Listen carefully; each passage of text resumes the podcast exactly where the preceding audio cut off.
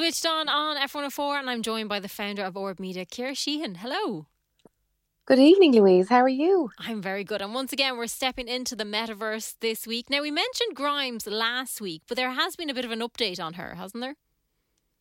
Yeah, so we went down a few rabbit holes last week about Grimes and about her embracing AI and how she is quite happy for her voice to be regenerated, I suppose you could say. Um, and she's offering it out to people. And if they decide to do use her voice in any of their creations, she will split the royalties. Mm-hmm. So there was an update this week because she launched her own Elf Tech platform. And it's very community based, and her manager gave some really interesting feedback to the press. Basically, what he said was that they were looking for a 50% split on the master recording loyalties in exchange for Grimes feature and distribution. So there's a small chance that the that the artist using AI can get publishing dollars, but they can't guarantee it at the moment. Mm-hmm. So her outlook on it was really quite interesting because she said that uh, creativity is conversation with those who came before us and those who are going to come after us. So her idea is that instead of attempting to control everything, that and her voice, she essentially says is a gift from the universe. She wants to open source her voice let people access it. She says, let people access what the universe gave me as a gift. And if I do that, what are the new experiences that can cre- be created out of that? I so, kind, yeah, I kind of love that she's embracing it, but I also wonder if she's doing it partly out of being able to control it. Because if there isn't that kind of tech there, are people going to go and try and just scrape her voice anyway? There is that argument, as in the Drake situation. Uh, yes. Uh, however, she's in a position to do this because she's not signed to a label. That helps. So she doesn't have, a, yes, so she doesn't have any of the restrictions that an established artist at that level would have. So if you think of Universal Music last week, they sent down the takedown orders for the Drake track, but there's no one to send out a takedown order for uh, a Grimes track because she doesn't have a label to protect. Mm. So it's quite interesting. So then I had a look at her platform, even though it asked me for a phone number, which I wasn't really happy about. And it is quite interesting and it is really quite simple. You basically you can record your voice onto a track or directly from your PC. To that's your creation. Then you submit it. Um, when you submit it, they ask you a series of questions: the producer's name, who all the credits are, to upload your track, upload your images. And from there, then it gets a little bit technical where it goes into the production, um, you know, how you quantify the melody, the music is for machines, um, how you edit the text. You know, there's lots of different ways to, around it. So yeah. there's one, two, three, four, five, six, seven different folders on the page. And that basically takes you to through the Process selection of, yeah. of processes that have to be there. And then there's there is some a folder called bounces which has some of her tracks in there which I think have been created by other people. Wow. Yes, so there's three in there already, and one of them's down as a demo, three minutes eleven seconds. So the whole thing is really interesting, and uh, to see how it evolves and how yeah. it affects artists coming through and that their sustainability in this space.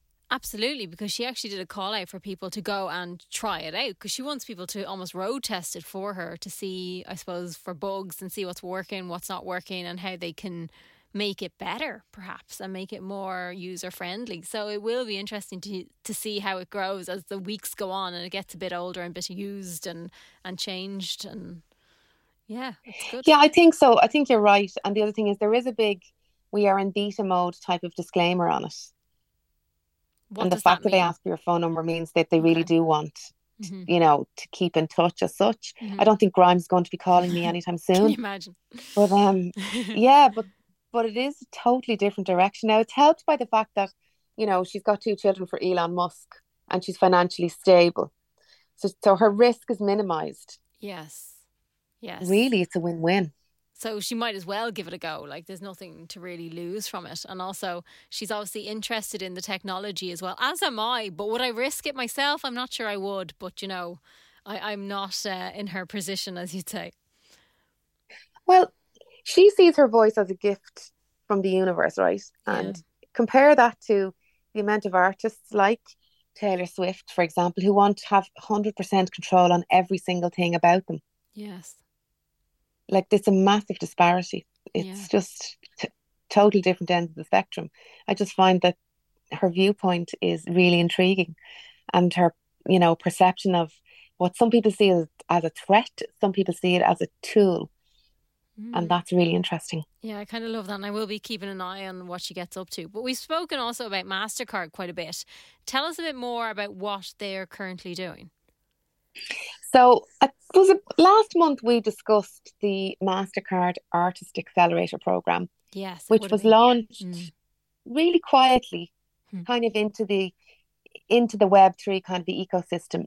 I got a press release about it and I was intrigued to see what it would be like because people underestimate actually the innovation level that MasterCard do across all future technology and across all market sectors to enable people to have, you know, more frictionless, painless payment and to engage with the brands and the vendors that they want to more easily.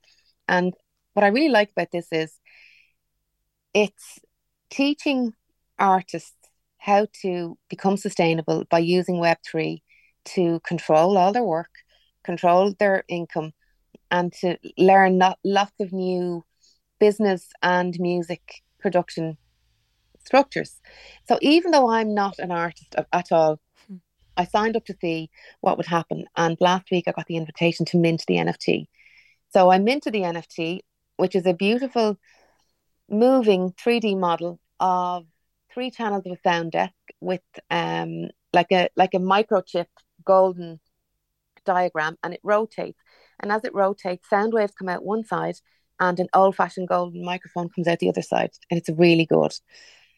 So when you unlock unlock that, then it unlocks all the features and benefits that you get to be a part of with this accelerator. So what it has on its menu is you can learn how to use Web3, learn how it can power the music industry. I can learn how to build a community through digital collectibles, i.e., NFTs how you can get started in music Web3, how to make an NFT collection and drop it, because you know you drop drop yeah. a collection, mm-hmm. and the engagement models, which and they're great. But what I really liked is the fact that they have a selection of up and coming artists who are on the journey into Web3 music, and they're young artists. It's one, two, three, four, five of them, and it just goes through the type of music that they have. Um, some of them have won Latin Grammy awards. They would be quite well respected in their own territories. And then you can learn from mentors. Now, I don't know who these mentors are. Um, Ian Rogers, Nife, Brian Trunzo, Letitia, and another guy. But obviously, like they have serious credibility if they're in this program. So I think it's, you know, really helpful and it's real tech for good for the music industry. The fact that someone like MasterCard is really driving artists to help them with this next level of absolutely. sustainability. And I find it interesting, you know, for their careers. Yeah, absolutely. And I, I find it interesting when you compare it with the likes of AI and what Grimes is doing it's completely different because this is giving the artists the opportunity to run them show themselves and decide what they want to do within the world of web3 and ai and all this new information that we're all being thrown out. And I, i've been following somebody else on twitter and they were saying that artists kind of need to be on it whether they're involved in it or at least they know what's going on in it so that they can participate if they need to. And this is this sounds like a great way of doing that Yes, and they, they have really specialist knowledge. You know, so they've got people who are really specialist in NFTs, specialists in crypto, specialists in production. They've legal advice, legal mentors. And the whole beauty about this is that it takes the power and control away from a label. Mm-hmm. So this is where I think this helicopter view of Grimes unlocking the Pandora's box and then MasterCard enabling a generation of artists to to find the Pandora's box and then unlock it for themselves yeah. is is really exciting and it is the metaverse, but it's in our lives and it's in our time. And it's just um, really good to see a big corporation to drive this type of change from the ground up. Is it easy to find information on it for anyone that's looking? Yes, if you just put in Artist Accelerator mastercard.com into Google, it will take you right there. Brilliant. Brilliant here. We must keep whole, an, yeah. yeah. Like it all the education content is there, the connective content, um the technical content. It's extremely good and I think they'll do events and I think because I'm not actually an artist, I've only got to one level. Mm-hmm. I think there's three or four levels to go. Excellent. So it'd be definitely worth having a look at. Well, no doubt you'll be back next week with some more info for us. But Ciara Sheahan, thank you so much. Thanks, Louise.